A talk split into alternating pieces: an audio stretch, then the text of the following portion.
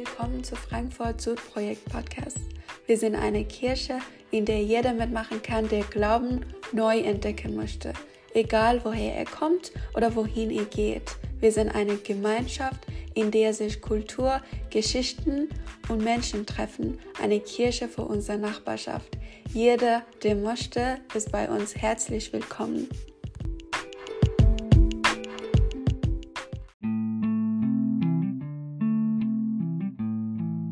Ja, so diese Woche wir sprechen über äh, eine neue Geschichte in unserer äh, die große Bild äh, der Bibelreihe.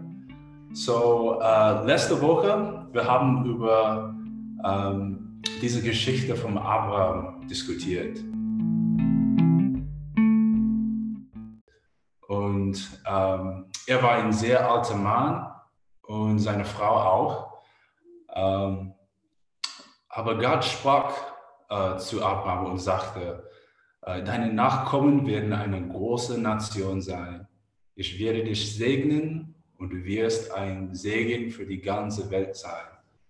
Er und seine Frau hatten keine Kinder, aber Abraham glaubte Gott und im Alter von 90 Jahren gebar seine Frau einen Sohn namens Isaac. Und Isaac säugte Jakob und Jakob war der Vater von 13 Söhnen. Das Versprechen von Abraham nahm Gestalt an.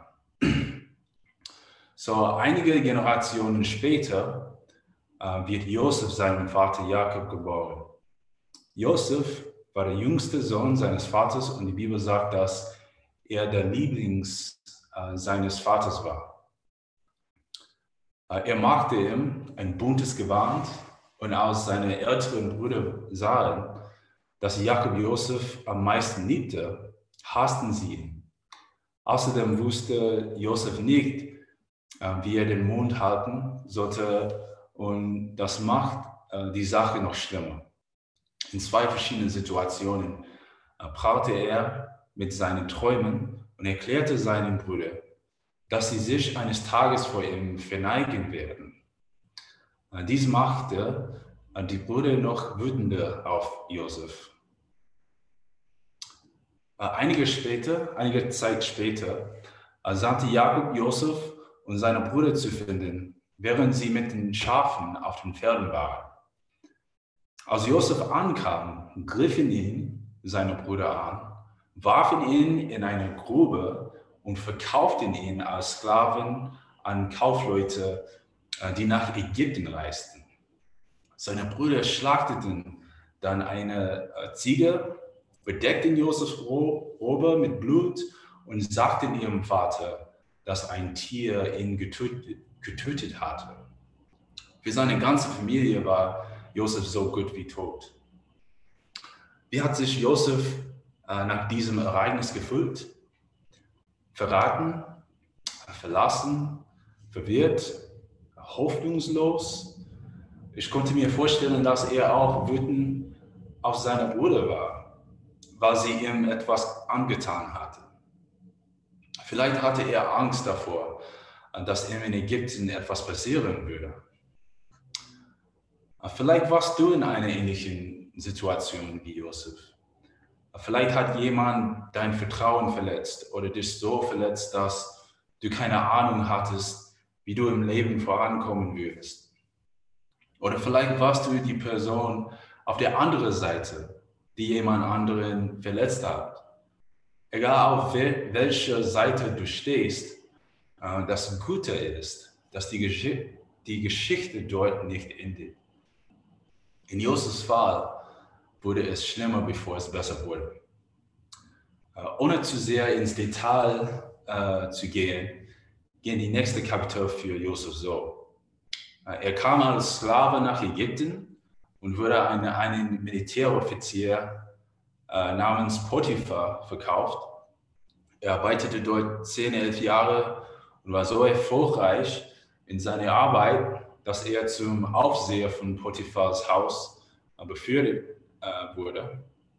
Im Alter von 28 Jahren wurde er wegen eines Verbrechens inhaftiert, das er nicht begangen, äh, ja, begangen hatte. Und er blieb zwei Jahre im Gefängnis. Während dieser Zeit gab Gott ihm die Fähigkeit, Träume zu interpretieren. Und Josef sagte das Schicksal zweier Gefangene, voraus. Im Alter von 30 Jahren interpretierte Josef den Traum des Pharaos äh, richtig und sagte voraus, dass eine Hungersnot über ganz Ägypten und die umliegenden Gebiete kommen würde. Aufgrund seiner, ja, aufgrund äh, seiner Handlungen wurde, Josefs, wurde Josef auch aus dem Gefängnis entlassen und für die äh, Verteilung der Lebensmittel in ganz Ägypten verantwortlich, verantwortlich gemacht. Nach sieben Jahren ähm, Lagerung von Lebensmitteln war das ganze Land vorbereitet, als die Hungersnot kam. So, äh, Vorsehung ist kein Wort, das wir in der Alltagssprache verwenden. Äh, es mag ein Wort sein, das du vielleicht noch nie zuvor gehört hast, aber es ist dennoch ein sehr wichtiges Wort äh, in Bezug auf diese Geschichte und für unser Leben. Alleine durch das Wort bekommen wir die Idee, dass etwas gesehen wird, bevor es passiert. Gottes Vorsehung ist nicht nur seine Fähigkeit zu sehen, was passiert, sondern es ist auch seine fürsorgliche Hand, die inmitten dessen handelt, was passiert. Ähm, der einzige Überlebende eines Schicksals äh, wurde auf einer kleinen, unbewohnten Insel angespült. Er schrie zu Gott, um ihn zu retten, und jeden Tag suchte er den Horizont nach Hilfe ab, aber keiner schien zu kommen.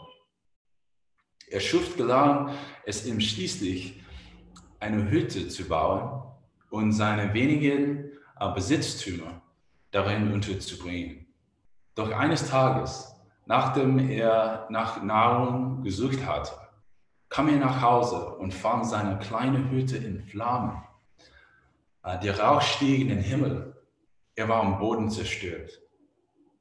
Früh am nächsten Tag näherte sich jedoch ein Schiff der Insel und rettete ihn. Woher wusstest du, dass ich hier bin? fragte er die Besatzung. Wir haben ihr Rauchsignal ihr Rauchsignal gesehen, antworteten sie. Und das heißt äh, Vorsehung. Der Heidelberger Katechismus beschreibt die Vorsehung in Frage, in Frage 27 äh, folgendermaßen. Was verstehst du unter der Vorsehung Gottes?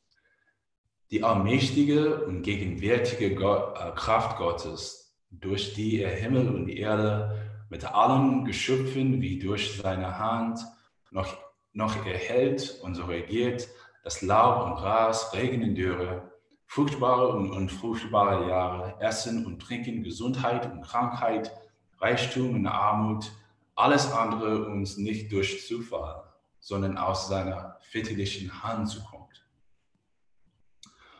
Und was hat diese Vorstellung von äh, von Vorsehung mit unserer Geschichte zu tun. Vieles. Als 17, äh, ja, als 17-jähriger junger Mann war es Gottes Vorsehung, die ihn, die ihn in der Grube am Leben hielt. Als er nach Ägypten kam, war es Gottes Vorsehung, die ihm Erfolg Potiphas Haushalt brachte. Gott hatte immer noch die Kontrolle, als er zwei Jahre im Gefängnis war und Gott ließ ihn freigeben und befordern. Für den Christen gibt die Vorsehung Gottes nicht nur dem Leben einen, einen Sinn, sondern bieten auch eine Perspektive, dass Gott, sowohl, äh, obwohl, obwohl die gegenwärtigen äh, Umstände, gegenwärtigen Umstände schlecht und vielleicht hoffnungslos aussehen, allerdings zu einem endgültigen Ergebnis bringt, das seine Herrlichkeit und Ehre ist. Ähm, also wir brauchen diese Botschaft besonders in unserer heutigen Welt, in der viele aufgrund des Corona-Zeit äh, ihre Arbeit äh, ihr Zuhause, ihre Angehörigen und sogar ihre Hoffnung verloren haben. Obwohl die Welt nicht so ist, wie sie sein sollte, hat Gott ein zielgerichtetes Verlangen und Ziel, zu dem er die gesamte Schöpfung bringt. Deshalb ist das Ende dieser Geschichte so wichtig.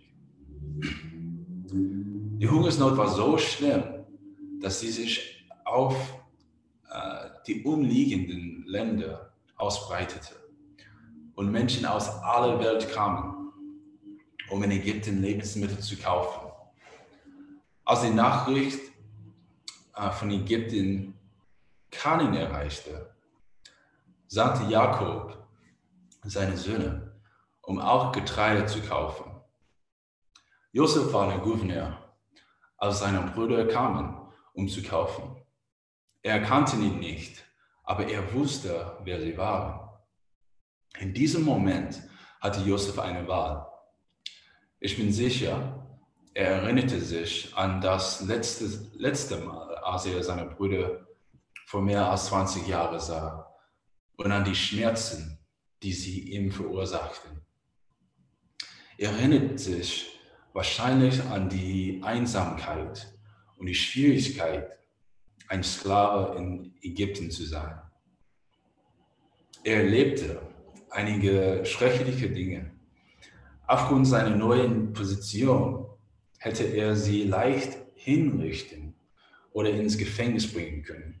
Und sie hätten es wahrscheinlich verdient. Stattdessen bot äh, Josef ihnen Gnade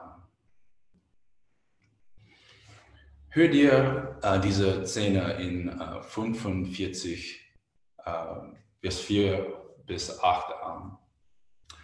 Kommt doch näher, forderte Josef sie auf. Und als sie zu ihm getreten waren, wiederholte er, ich bin euer Bruder Josef, den ihr nach Ägypten verkauft habt. Aber bitte seid deshalb nicht beunruhigt und macht euch keine Vorwürfe. Gott wollte es so. Er hat mich hierher geschickt, um alles für euch vorzubereiten und vielen Menschen das Leben zu erhalten.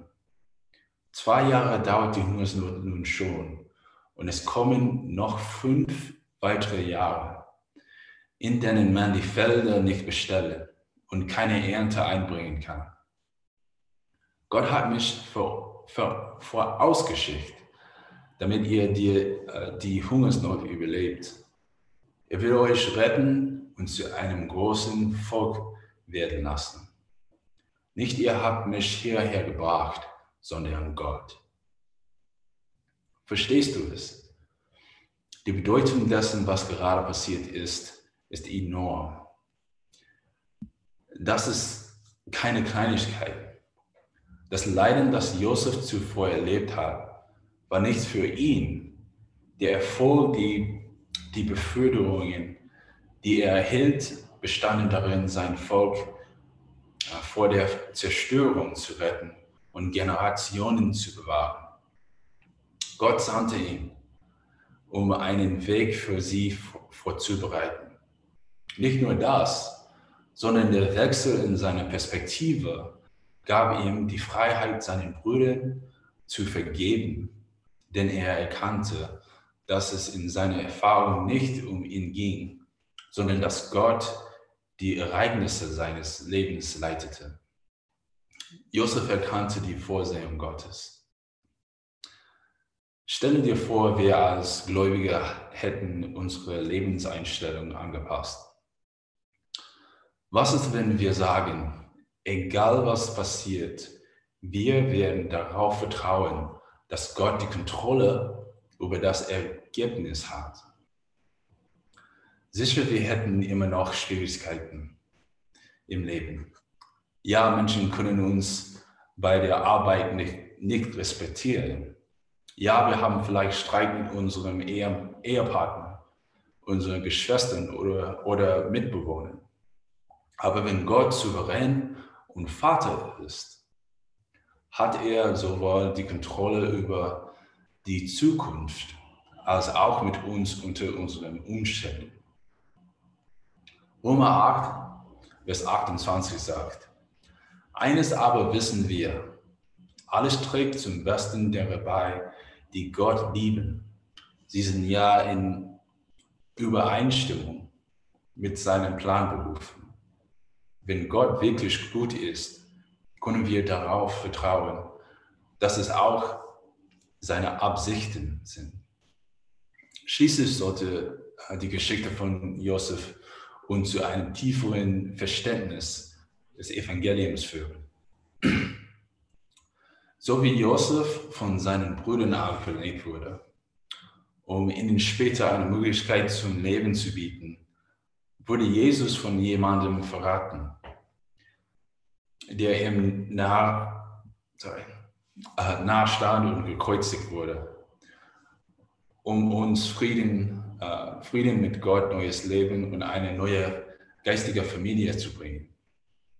Wie Josefs Brüder sind wir alle schuldig, Gottes perfektes Gesetz gebrochen zu haben. Wir stehen vor Gott als jemand, der seiner Bestrafung würdig ist. Aber zur richtigen Zeit, sagt die Bibel, Christus ist für uns gestorben. Dieser Akt der Barmherzigkeit ist völlig unverdient, aber er ist ein kostenloses Geschenk für diejenigen, die demütig sind, ihre Schuld bereuen und an den Herrn Jesus äh, Christus glauben.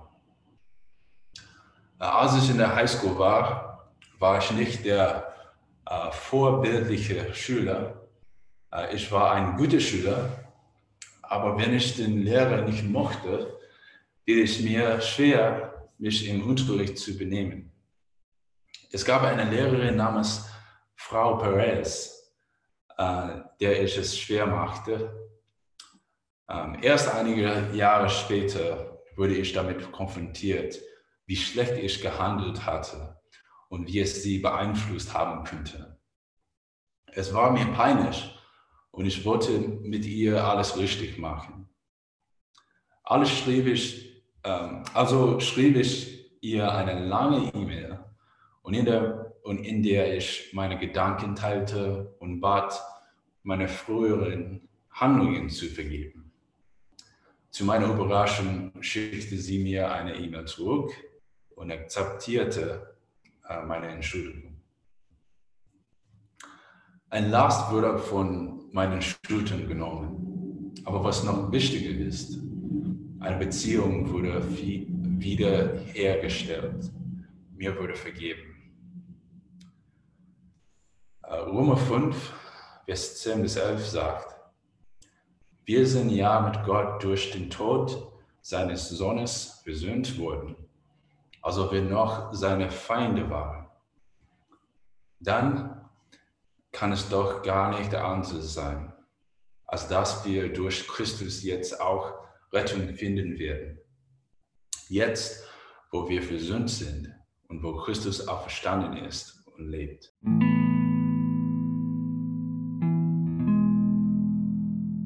Während viele das Kreuz als etwas Blutiges, Grausames oder Irrelevantes betrachten, wusste Gott in seiner göttlichen Vorsehung, dass es etwas ganz Schönes bewirken würde.